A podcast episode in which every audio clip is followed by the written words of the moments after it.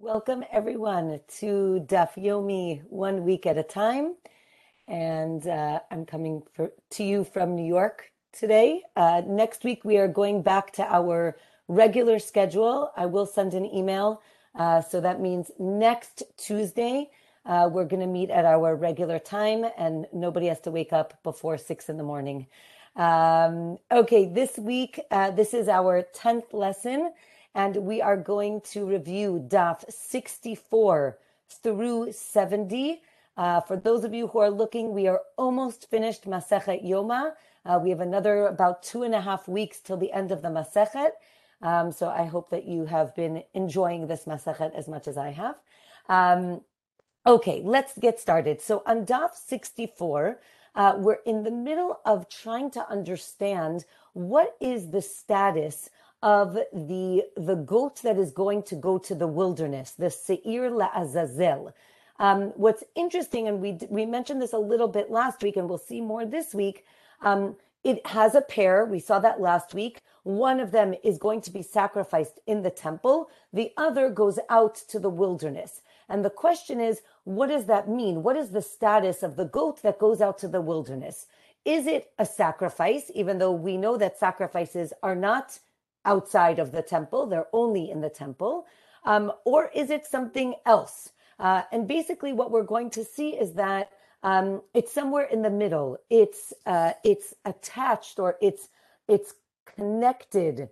It, it, it's connected to or linked to the sacrifice, and therefore it does have properties. Uh, we'll see in one minute uh, that seem more sacrifice-like. Um, Okay, so let's see. Daf 64 explains uh, an idea that uh, we have. I'm not sure if we learned it before, but you are not allowed to sacrifice the an animal and its mother on the same day.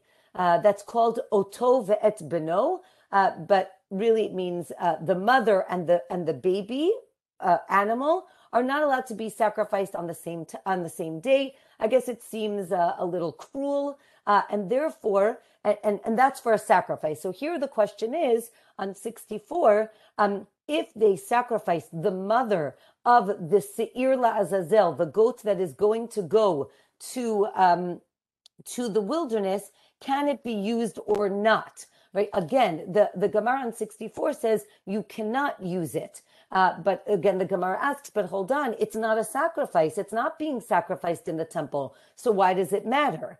Uh, so the Gemara explains that throwing it off the cliff is like slaughtering it for a sacrifice. Uh, and therefore, you cannot sacrifice its mother. And also, it needs to be at least eight days old. Another criteria for an animal uh, that is um, that is going to be a, a sacrifice. Um, the next idea on 64, uh, it said in the Mishnah that the second goat is sent to graze. If you remember last week, we discussed if um, if we lost or if one of the animals died, you bring a new pair and then you use one from the new pair. And then the question is, in theory, we we had originally four animals. One of them died. Now we have three animals.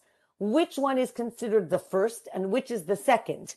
Um, it gets a little complicated here on this daf, um, but it's basically a machloket. As we all know in the Gemara, there are always differences of opinions.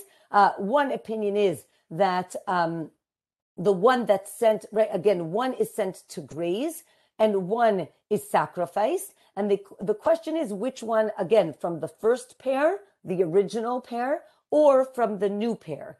Um, and basically, what is the fundamental uh, argument in, in this argument? What are they disagreeing about? Um, they're disagreeing about the concept of dihui. Dihui means to be pushed aside. Uh, and the question is, if something was, was unusable, you couldn't use it, uh, so then you can't now use it. That's, that's called dihui when something is pushed aside. Um, the question is, is this concept, does it apply to a live animal. Again, remember we had two goats. One of them died. The other one is still alive. So is that now that animal seen as unfit? And when we bring the new pair, uh, we use the, the full new pair, meaning the two. Or do we say, no, this one is still alive? It's part of the original pair. We should use the original one. Um, and again, that is going to be the that is going to be the the argument, right? So Rav says you bring from the first pair. Again, we've seen the concept of uh, the first one that you can use. That's the mitzvah. That's the best. Uh, uh, that's the best uh, option, and therefore you should use the first one. And then the one of the second pair, that one is uh, sent to graze. Uh, he learned it from Shkalim. If you remember, those of you who have learned Shkalim with us, remember we said that you have to use um, the thing, remember we said last week, we actually brought it up that there were the different boxes, collection boxes, and on it it said Aleph, Bet, Gimel. And the Gemara taught us, and we actually reviewed it last week as well. You use Aleph first, right? Aleph is the first letter. You use that one first. Then you go to Bet, right? Like B, and then you go to C, to, to Gimel, right? You have to use it in the order that it came in. Um, that's one opinion. The second opinion of course, is the other one, right? No, we should use the the second pair again. We're using one of the of the second pair. So the the the second opinion is you should use the complete pair. Why? Because they came together, and each one of them has to be alive for the other one to work. Um, so that's the opinion of using from the second one. Um, and uh, again, uh, we see the so at the bottom of 64 we again we said that if the blood spills then the other pair right the goat that's supposed to go to the the wilderness he dies. Again because uh, the live animal is seen as unfit uh, and this is exactly our machloket that our disagreement that we mentioned uh, at the beginning of this daf at the beginning of this page. Um, here the gemara at the bottom of 65 of 64 says right but also even if it's a communal uh, sacrifice. It's also left to die. Um, but if it's a personal sacrifice, um, maybe it does not die. Maybe there's a differentiation between a communal sacrifice and a personal sacrifice. Uh, at the top of 65, um, the Gemara discusses Tmura. If you remember Tmura, um, we talk about uh, here it's talking about if a korban chatat, a sin offering, if it gets lost. Remember, and then the owner brought another one. We discussed this a lot in Masachet Psachim, where we talked about animals getting, they're designated, but then they get lost. Um, and then they use another one. So the, the, the, the Mishnah over there says that the one, uh, this one has to be left to die, right? And the, the second one is really the replacement. Uh, uh, but of course, in that Mishnah, it also says that there's a difference of, a, of opinion and maybe not. It doesn't die, right? But everyone agrees that the first one dies if the second one was already brought. Um, another opinion is that this that the second one is left to graze. So as we see, uh, sorry if it's getting a little complicated, but the idea is that uh, there are uh, two different opinions whether or not the original animal is brought as a sacrifice or is it left to graze till it gets a blemish uh, and then it's sold? Or does it need to die? So that's basically um, a summary of our uh, difference of opinion. Uh, again, um, the, the Gemara continues discussing this, this uh, disagreement if it's the first pair or the second pair that's left to die.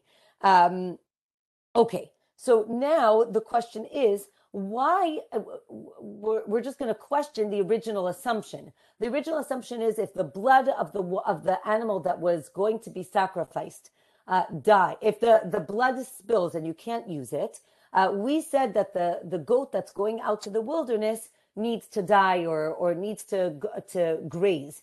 Uh, and the question is why right? It was um, it, it's still alive. Why do we need to get rid of it and bring a new one uh, so the Gemara says that um, it needs to be alive for all the blood applications to be done, right? As we mentioned last week, we went through all the different blood applications in the temple.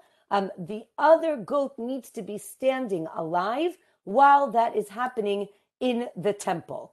Um, and interestingly, uh, uh, the Gemara brings up when we learned in Masechet Shkalim about the idea that if you sent your money with a with a messenger and it doesn't, it gets lost on the way, right? You need to take, um, you need to take a, a, a, a vow that you sent it, um, and then you pay again. And if you found the money, so it can't be used um, for next year. Remember, we said in Masechet Shkalim, every year is is used for that year. It cannot be used for next year. Um, and here we get into the next question, which is what about the the the goat or the bull of Yom Kippur? Can you use it from one year to the next? Again, as we mentioned, let's say you had to bring another one, a replacement, uh, or it got lost and then you found it. Can you save this animal for the next year?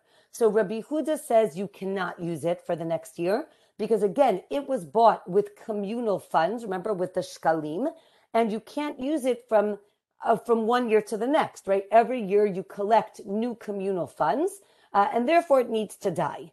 Um, the Gemara continues on 65 and says how in Nisan, in the month of Nisan, um, the communal sacrifices are bought from the new funds. Remember, we said Masachet Shkalim, all the the shkalim, the machatzita shekel that were uh, that were collected uh, for the new year, that is going to fund all the communal sacrifices from Nisan uh, for the new year. Uh, and therefore, we said that um, you cannot use animals from the year before.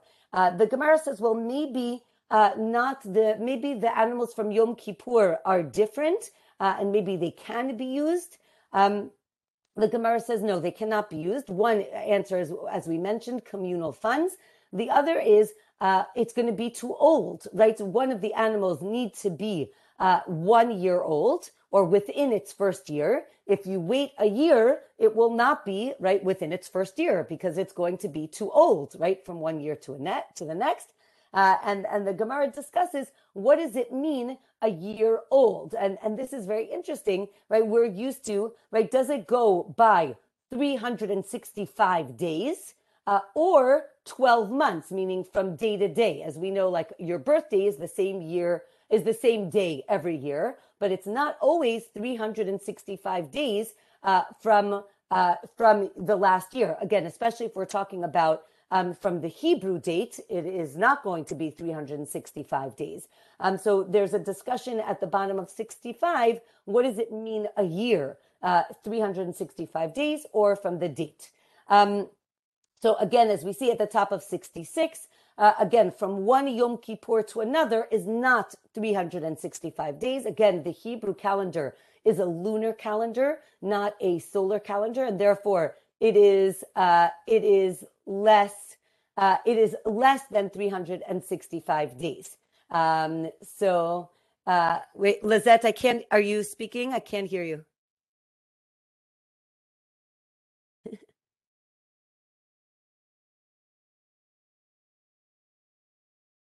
Okay, uh, you can write in the chat. Chat, can you hear me? Lizette, can you hear me? Okay. I can't hear you. So if you want to unmute, you can speak. And if not, you can uh, type in the chat and let me know what your comment was. um, okay. Um, I'm going to continue. So, DAF 66.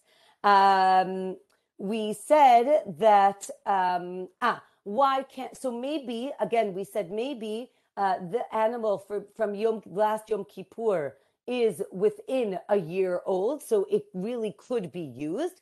The Gemara says no, uh, we don't want it to be used because um, we we were, are concerned maybe there'll be a mishap, uh, maybe someone is going to use it throughout the year uh, in the wrong uh, in the wrong time, uh, and therefore. Um, if something is sanctified, we do not keep it around for an entire year. Uh, we're going to get rid of it and have a new animal for the next year. Um, so some people say we are concerned for mishaps. Uh, some say that we are not concerned for mishaps. Um, and now we're going to go to the next Mishnah. Uh, I'm going to share some pictures with you. Uh, hold on one second.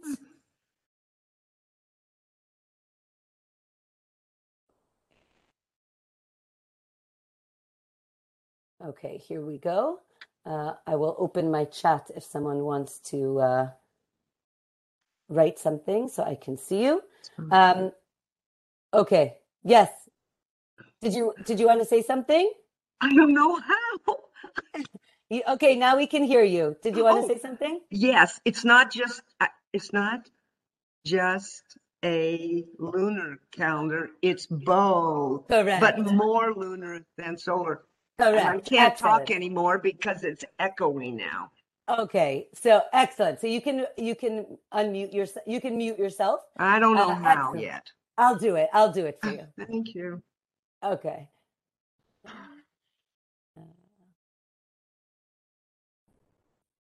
No. Right.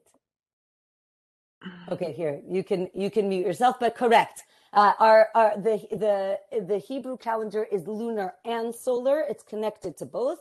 Uh, but for the the days for the day of the year, it is uh, lunar as opposed to solar. Correct. Excellent. Um, okay, let's go to our to the next um, Mishnah. The next Mishnah is um, is going to uh, explain the. We're going to continue uh, to discuss what happens on Yom Kippur, um, and um, here we go. We're on sixty six. Um, the the the Kohen Gadol, the the high priest, now goes to the Seir Lazazel, the goat that is going to go out to the wilderness.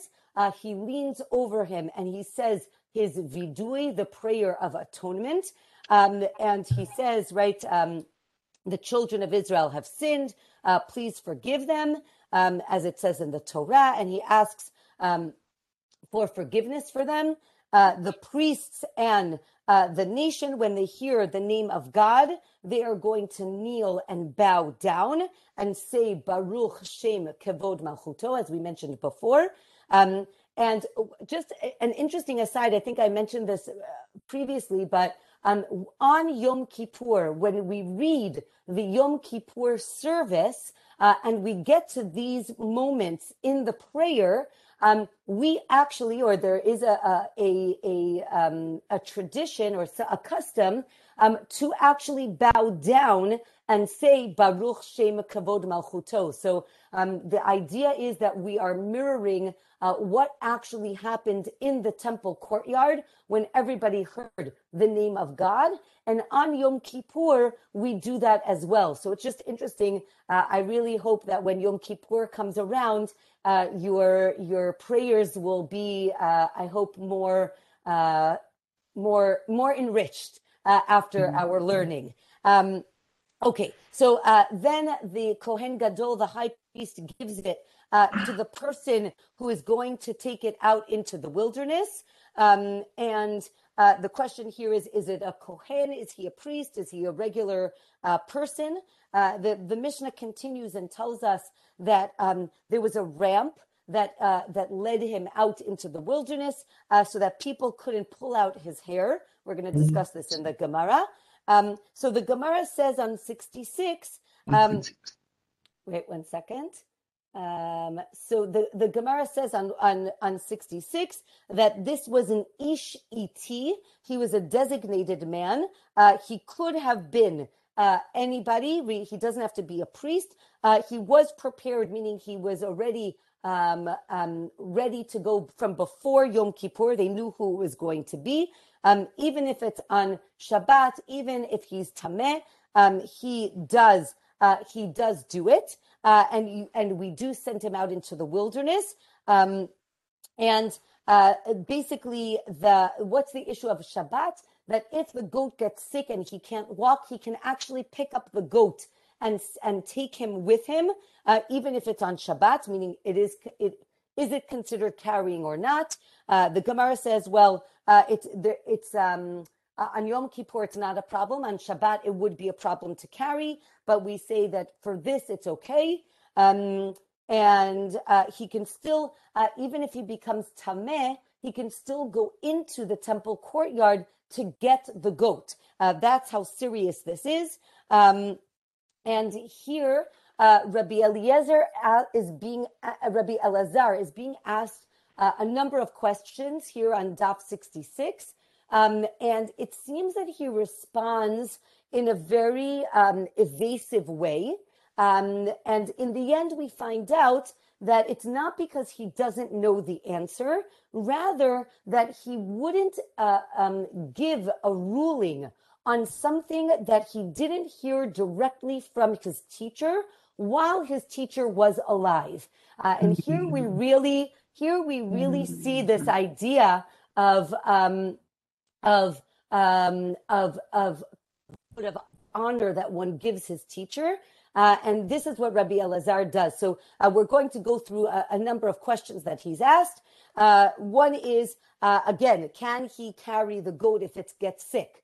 Um, and right, can he get someone else to take the goat? Right, if he was designated, can he now designate somebody else?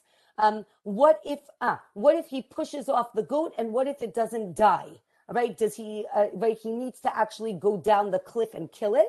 Um, right? Does he um, does he get olam haba? Does he get uh, um, the afterlife? Um, and uh, the, the, Gemara says, um, right? Can a shepherd, right? His answer is, can a shepherd save sheep from lion? Right? Uh, um, can right again? A whole bunch of questions are being asked, um, and uh, again, as I mentioned, uh, the the answers are quite uh, evasive.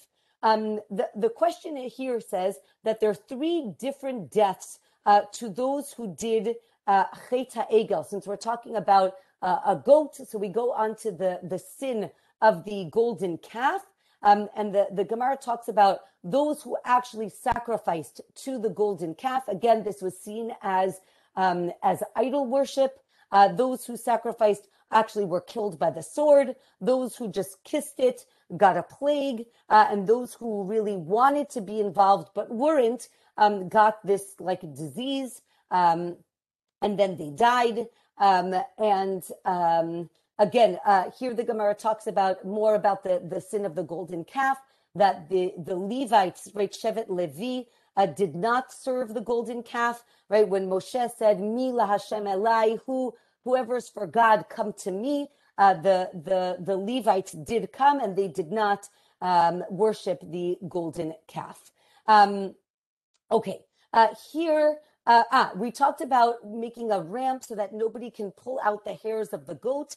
Uh, the, the question here says that the uh, the Alexandrians would pull out the hair um, here, the Gemara calls them Bavlim, right? Babylonians, uh, because they they really did not like the Babylonians, um, and uh, the, therefore they built this walkway so that nobody can touch the goat as it went out, right? And they said quickly, right? You have to go quickly because we want to get atonement. Um, the next Mishnah at the bottom of 66 uh, explains how the goat went out into the wilderness uh, that basically the people of Jerusalem would escort uh, the ish iti, the man and the goat, to the first hut.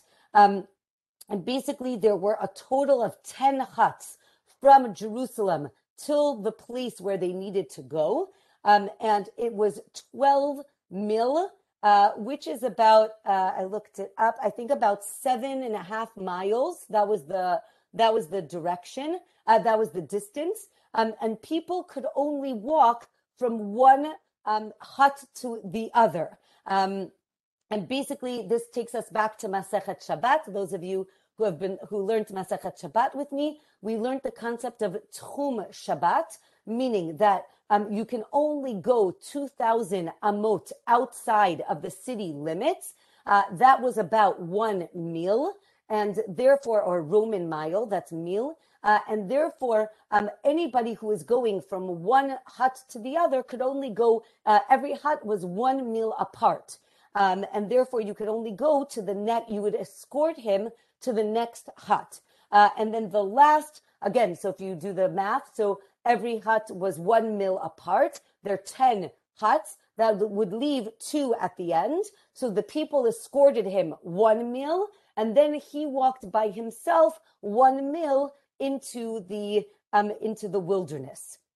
Okay, uh, Daf 67 uh, says that they would offer him food and drink, right, and water each at each hut. Again, don't forget it's Yom Kippur. He is fasting. And what's interesting is that um, when when he got there, he really never ate. But the fact that he knew that he could eat helped him along. So that's interesting for those of us who uh, who fast. See if that would help you. Uh, when he got to the wilderness, uh, hold on one second. Uh, okay, you can see a picture of the wilderness when he got to the wilderness. Um, he, it's interesting. The, the, the, it's it's white here, but really it was red in the beginning. Uh, so, okay, uh, it, it's supposed to be red, right? Again, it's a red rope that's around his horns. Uh, the Mishnah tells us that he would split the red rope. Uh, it is going to hopefully turn white, but at this point, while the goat is still standing, it's not white, it's red. Um, he would split it in half half he ties on the rock, which you can see here, uh, and half he ties on the horns of the goat. Um, and then um, he pushes it backwards, and um, and it would, as you can see here, and, and it's nice that it shows you, it's not desert in the sense of sand dunes. It's if, if those of you who have visited Israel, um, this is um, this is um, the wilderness, it's very rocky. We're on a cliff. Um, um, Sarah, we're going to talk about the huts in a minute uh, on 67 and 68, but right now uh, the Mishnah is telling us a little bit about it, and then we'll talk about uh, our Mishnah talks about the huts that are uh, 12, 12 mil outside of Jerusalem. You're right that on 68 we're going to get a difference of opinion, so we'll see that in a minute. Um, here on 67, we're finishing up the Mishnah um, that again the the goat would be um, pushed off of the cliff and it would get torn apart as it uh, as it rolls down the cliff, um, and then um, he would then go back again. This man, the Ish Iti, would go back um, to the last hut. Again, he walks the two mil back, and he's weak and he's fasting. He waits till the end of Yom Kippur. Um, his clothing becomes tameh um, and become impure. And now we're going to see a difference of opinion. Uh, does it become impure when he leaves Jerusalem, meaning at the beginning of his journey, or only when he pushes the goat off of the cliff? Um, okay, so now on 67 at the Gemara, we're going to see differences of opinions, um, how many huts there were, and um, and uh, what the distance was. So again, our Mishnah said 10 huts, 12 uh, mil. Another option is nine huts in 10 mil, or maybe it was only five huts with 10 mil. Um, and again, with an Eruv uh, that lets you walk two mil instead of only one mil. Or maybe there are only two huts with 10 mil. Uh, and this gets uh, complicated in terms of, again, our issue is, of course, the Eruv. We want to make sure that people can escort him that he's escorted almost the whole way. And we know that the um, Eruv needs to be at a certain point. So, um, again, uh, the, the Gemara says that maybe people make an Eruv towards Jerusalem and the other make an Eruv towards the next hut. And then each one can walk two uh, in each direction. Remember, we talked about when we learned in Eruvin, you can decide which way you want your Eruv to go, to the east or to the west. If you remember, one person cannot do both, but different people can do different ones. Uh, so here there's a scenario where from the same hut, some people make an Eruv to go basically towards Yerushalayim. Some people make an Eruv to go towards uh, the next hut. And therefore you get more of a distance uh, in each direction. Um, our Mishnah, again, as I mentioned, is like the first opinion, which is 10 huts 12 mil, meaning everybody's just escorting to the next hut. Um, as I mentioned uh, by the Mishnah, but here it says it in the Gemara that he never needed the food, but again, it was good to offer it to him uh, so that he would feel better uh, when he w- when he continued on his journey. Um, okay, so the question is that he we said that he splits the rope half on the rock, half on the goat, and the question is why right? Why do, why doesn't it either all go on the goat or all go on the rock? Um, again, maybe he can't see the goat, so therefore you need it on the rock. Um, and then um, again, uh, the the Gemara discusses how originally there was, they would actually tie it in the temple, right? Not here on a rock, but in the temple. And then everybody could see if, if they received. Um, one second. Fine. If everybody, if everybody can uh, just mute themselves. Spitz. It's so beautiful. Come sit outside a little bit. if if everybody can mute themselves, okay, I'd appreciate it. Uh, oh, I'm sorry. It's okay. Um, thank you. And um, okay, so we're talking about the red rope that was tied uh, on half on the goat and half on the on the rock. The the Gemara on sixty seven uh, describes that originally they would tie it in the temple, half on the in the temple, and the the entire nation would wait to see if they received atonement. Meaning, uh, again, this is a beautiful idea, right? When we're sitting on Yom Kippur in shul, uh, we don't know if our temp- if our prayers are answered. We hope they are. We send them, you know, up. Um, and we pray, but we, we don't get an answer necessarily. I mean, we do, but we don't always understand the answer. Um, here, the, the Gemara describes that originally they could actually see the answer to their prayers immediately. When the goat would get pushed off in the wilderness, that red rope would turn white. As you can see here in the picture, it's already white. Um, they would see it turn white. Um, but the issue was, right, what happens if it didn't turn white? Right? The Gemara describes that when the people didn't do proper tshuva, proper repentance, um, their their their their uh, their prayers were not received uh, and it didn't turn white. So uh, the, the, Gemara describes how they would be so sad to see it not turn white. Um, and therefore, they decided to put it on the inside of the sanctuary. Um, but then they decided, forget it. Let's put it out in the desert. Only the Ish Iti, the man who took the goat out, he could see um, if if it turns white or not. The nation does not see it, which is uh, very interesting. Um, the Gemara now on 67 continues and um, describes if the limbs, again, we just mentioned the goat being pushed off the, the, the cliff, um, are the limbs um, permitted for benefit uh, or not? Now, we would say obviously it shouldn't because uh, it's like a sacrifice and you shouldn't be able to use it. However, the Gemara says we're, you're in the desert, and what happens if someone walks by and sees it? Uh, they don't know what the, the, these animal bones are. They don't they don't know uh, where it came from, and therefore we're concerned that people would get um, would get confused. Um, so there's of course a machloket uh, whether or not you can use these limbs uh, or not. Um, again, uh, the Gemara says that these uh, the the entire temple service needed to be done in the temple and in the Mishkan, in the tabernacle, right? As we know, um, the the the temple was uh, or originally had a, um, a, a more temporary home. Uh, the Mishkan. It started off in the desert. Uh, went it wandered in the desert with the Jewish people. When they came into Israel, it had different places. The the the most famous and the longest uh, was in Shiloh. Um, and the Gemara says that these this service that we just mentioned was also done in the Mishkan as it was done in the temple. Um, okay.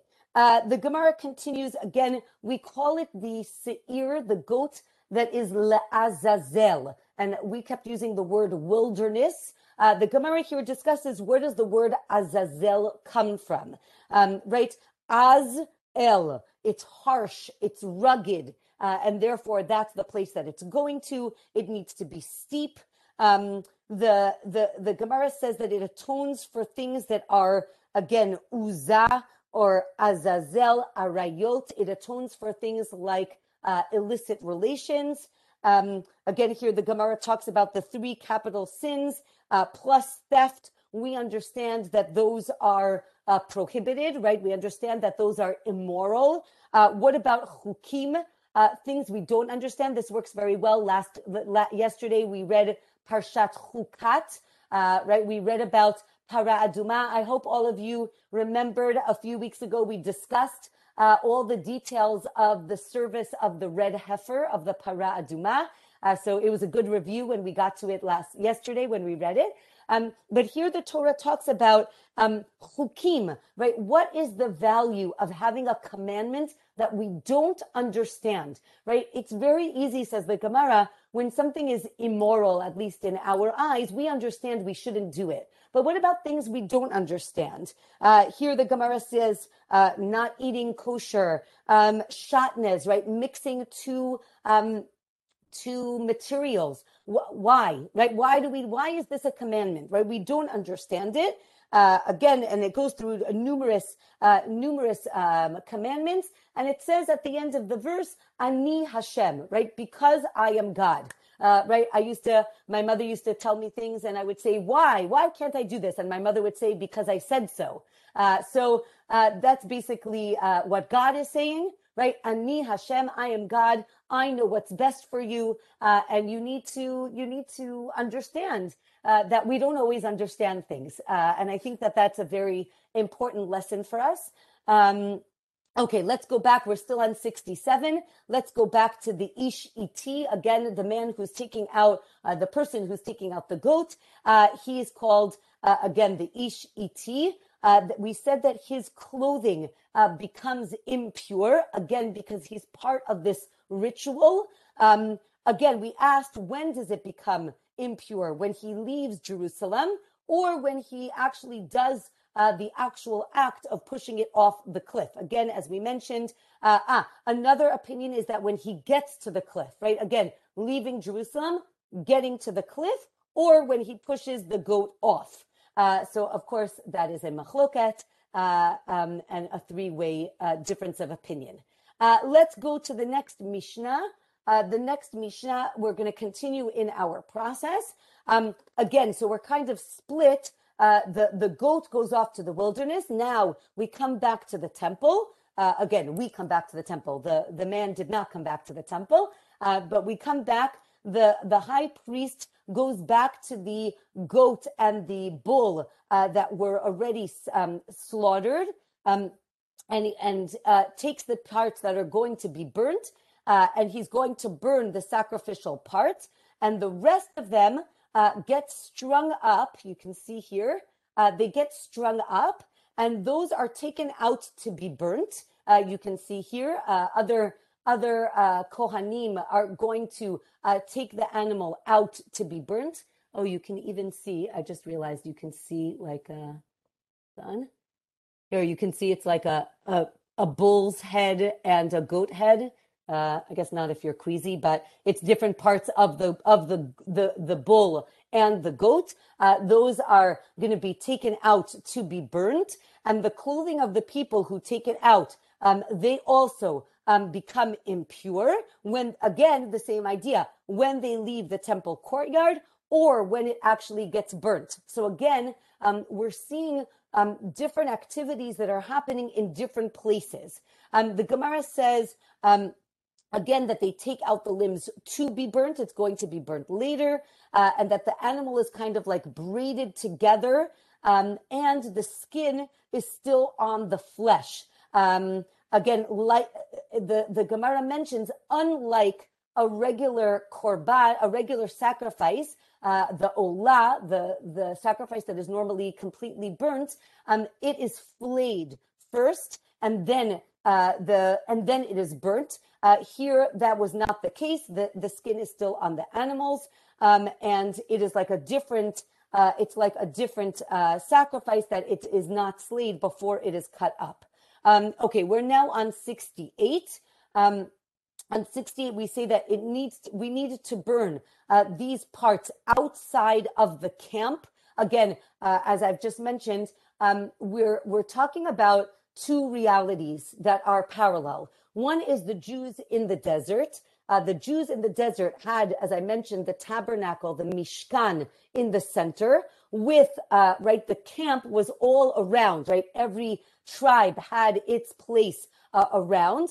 Um, and uh, as the, the Gemara mentions, uh, and the Torah mentions as well, there were different machanot, meaning camps, right? The machaneh, the camp of the, the Mishkan, of the, the priests, the camp of the Leviim, of the Levites, right? Again, in the center, and the camp of Yisrael, of the Jews of, of, of the, the Jews around. If something what needed to be burnt outside, we need to understand what does that mean outside. It generally meant outside of the entire camp of Israel. Uh, the Gemara talks about outside the three camps, right?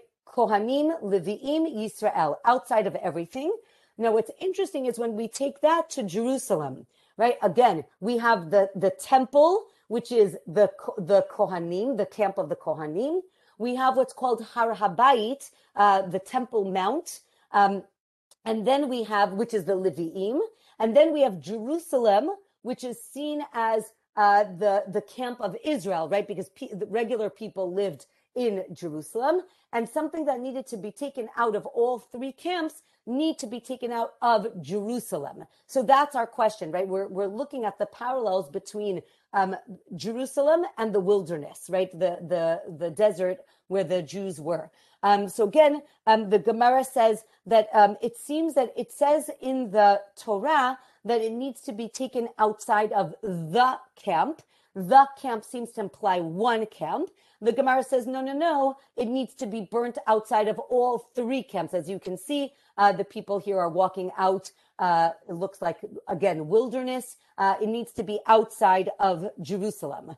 Um, again, um, the, their clothing becomes impure and needs to be burnt outside of the three camps. Um, and the Gemara brings up different sacrifices um, that also need to be burnt outside. Again, in general, the the the sacrifice was burnt in the temple. There are certain exceptions. Uh, those are sacrifices whose blood is applied inside the sanctuary. It's called a chatat pnimi. It goes inside the sanctuary. Um, and therefore, um, those animals are generally burnt outside of Jerusalem. In general, a regular uh, sin offering, as we mentioned previously, this, the blood in general is placed on the altar uh, in the courtyard and it's burnt on the altar as well, right, in the courtyard. So that's the difference between these sacrifices. Um, okay. Um, ah, so again, our, uh, we, we bring up the para aduma, the red heifer, how it is also slaughtered outside of the temple to the east. Uh, and therefore, the Gemara says maybe we should burn the bull and the uh, and the goat of Yom Kippur also to the east, uh, or maybe it should go to the north, um, and uh, uh, again because it's slaughtered in the north, or maybe it should go to the Beit Hadeshen. This is where the ashes were already placed. Um, and uh, that is basically the answer. It's placed where the ashes, remember we talked about Trumat Hadeshen, where they removed the ashes from the altar. Um, so that was placed um, outside again of the temple, uh, and that is where they would burn these animals. Um, again, the one who burns it becomes impure, not anybody else who was involved. Um, right? Again, uh, if you stoke the coals, but uh, not again, not if you let's say touch the ashes, that would not make you impure. Um, okay, the next Mishnah, back to the Kohen Gadol. Um, they told the Kohen Gadol that the uh, goat that went out La Azazel to the wilderness had reached the cliff. Um, how did they know, right? There's no cell phone. Uh, how do they know that it got there? Again, we know it's really far out. Um, the, the Mishnah describes that there were watchmen who waved like uh, flags or kerchiefs from one to the other. Um, and that was the signal, and that's how they knew this is reminiscent. Um, I don't know if we've learned this together yet, uh, but this is reminiscent of um, Rosh Chodesh. Uh, how did they know when it was Rosh Chodesh? Uh, they would light fires in Jerusalem and send it out. We'll see in Masechet Rosh Hashanah. Uh, they describe where each of the um, hilltops were and how the message got out uh, to everyone. Interestingly enough, the message is now coming in in the reverse order. It's coming out and into uh, into Jerusalem. Uh, so they got a signal. Or another opinion is that it was close enough uh, so that they could walk back. People could walk back and tell them, uh, and that's how they knew. Or again, as we mentioned, if the red rope was in the temple, they could see when it turned white. They would know that uh, that the that uh, the goat was already um, pushed off of the cliff. Um, again, um, we said um, maybe um, maybe uh, the this, the rope turned white maybe before it, it got pushed off, right? Maybe it only needed to get to the cliff. Maybe um, maybe that, or maybe even at the beginning of the wilderness, it would already turn white. Uh, again, uh, machloket, we're not sure. And with that, we finish the sixth chapter of um, of uh, Masechet Yoma, and we're just going to keep going. Uh, the seventh chapter is going to finish off the temple service of Yom Kippur. Um, the Mishnah describes the Kohen Gadol now that he finished um, sacrificing or at least being involved with the animals. He now goes to read the, from the Torah scroll. Um, and the, the Mishnah describes that he could read in his white clothing um, or in his own clothing. Um, and the attendant of the shul gives basically, uh, which uh, I don't know if everybody knows, but there was a shul, uh, there was a, a, a, shul on Har Habayit where the temple was, um, and there was a gabbai, there was an attendant who worked there and kept it up, um, which again is very interesting when we think about prayer and sacrifice and how those two things go together, um, and that there's prayer during sacrifice, which is interesting. One second, sorry. Okay. Um, okay, so let's keep going. So um, the attendant of the shul gives the Torah scroll, the Sefer Torah, to the um, to the main gabbai. He gives it to the uh, vi- assistant high priest, who gives it to the high priest, to the Kohen Gadol, right? So it's like a procession. They each give it to one another. Then they read from Acharei Mot, which is the um, the verses that talk about the temple service on Yom Kippur. Then he rolls it up and puts it in his chest. Um, and then he tells him that there's much more written in this Torah scroll than I've read. Um, and then he says the next section by heart. Uh, and then he says eight blessings. Uh, the, the Mishnah says what these eight blessings are. Um, and then the Mishnah says that if you saw the high priest, then um, if you saw the high priest, then you couldn't see the goat and the uh, bull get uh, burnt, and vice versa. And it's not that you're not allowed to, but you couldn't because they were done simultaneously in two different areas. Um, okay, the Gemara says that, um, again, we're going to try to understand is reading from the Torah scroll, is it seen as a, a temple service or not? Again, uh, we see that he could wear his his um, priestly garments, his bigdei kehuna, if he wanted to. That would imply it's a service, but it seems that he also doesn't have to. That would imply it's not a service. So what's going on here? Um, so uh, the Gemara says that um, maybe from this discussion we can decide if a, a kohen, a priest, is allowed to get personal benefit from his priestly garment? meaning are they seen as his and therefore he can do whatever he wants with it, right? So a doctor can wear scrubs on Sunday when he's uh, off, uh, right? When he's on vacation, he can wear his scrubs. Or do you say, no, he needs to wear scrubs only in the hospital? They gave him scrubs to wear in the hospital, and that's it. When he leaves the hospital, he can't wear them anymore. The same idea, I mean, not to compare, but right, the same idea with the priestly garments.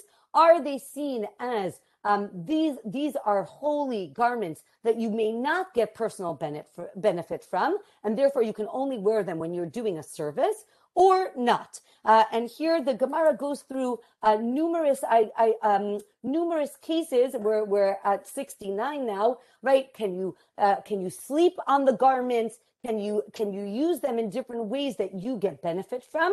Uh, and the, the Gemara basically says, no, no, no, right? You don't use them as a pillow, you put them next to you. Um, and, and basically, you can't prove uh, one way or another at this point.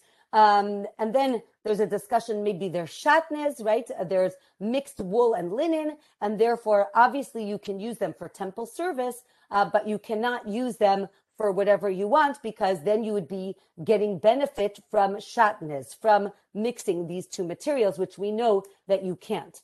Uh, from here, the Gemara says uh, no, uh, you can't learn it from that. What about uh, learning from the fact that you're not allowed to go out of the temple wearing priestly garments, right? That shows that you can't get benefit. Um, so uh, here, uh, the the Gemara brings up, I think, a very famous story, uh, but uh, a, a, very uh, fascinating story uh, about a day called Kaf. the date is the 25th of Tevet. It's called Yom Hagrizim. And this was some sort of a holiday that you weren't allowed to make eulogies on. Uh, and the question is, what was this holiday? And the Gemara on 69 des- describes that the Kutim, again, this was a, uh, a nation of, um, of people, right? The Samaritans, maybe, uh, who lived in Israel, who um, converted. We're not sure if they converted and how kosher the conversion was. Uh, but here is actually a story about the Kutim wanting to destroy the temple.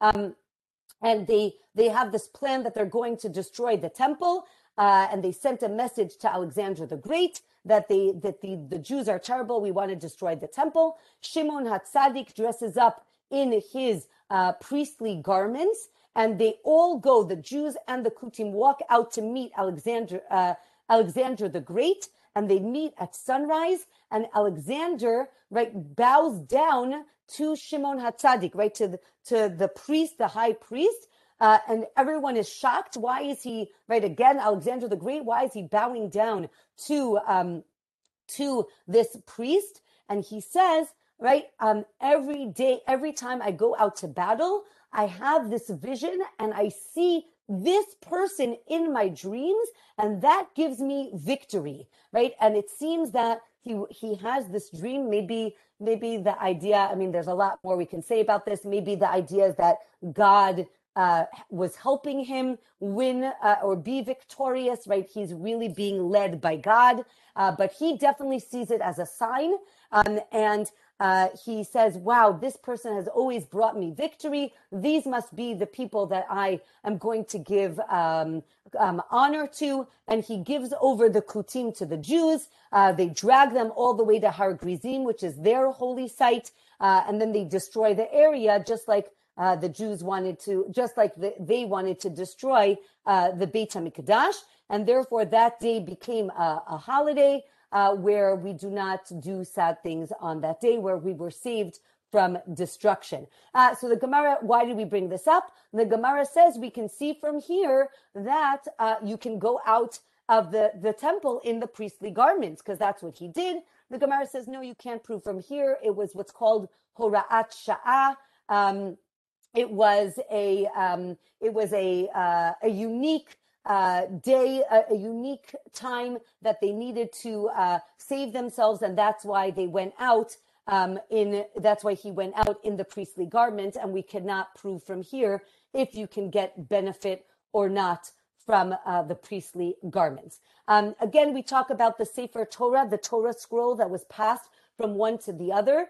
Um, it shows that you can give honor to a student even when the the teacher is there, right? They gave it to the assistant high priest um, before they gave it to the high priest. Again, the Gemara says, well, it's really all in honor of the high priest. Um, and uh, then the Gemara discusses uh, the idea that it says that God is great. Uh, again, we talk about saying God's name in the temple uh, and how uh, the children of Israel cried out that Hashem, right, Hashem's name.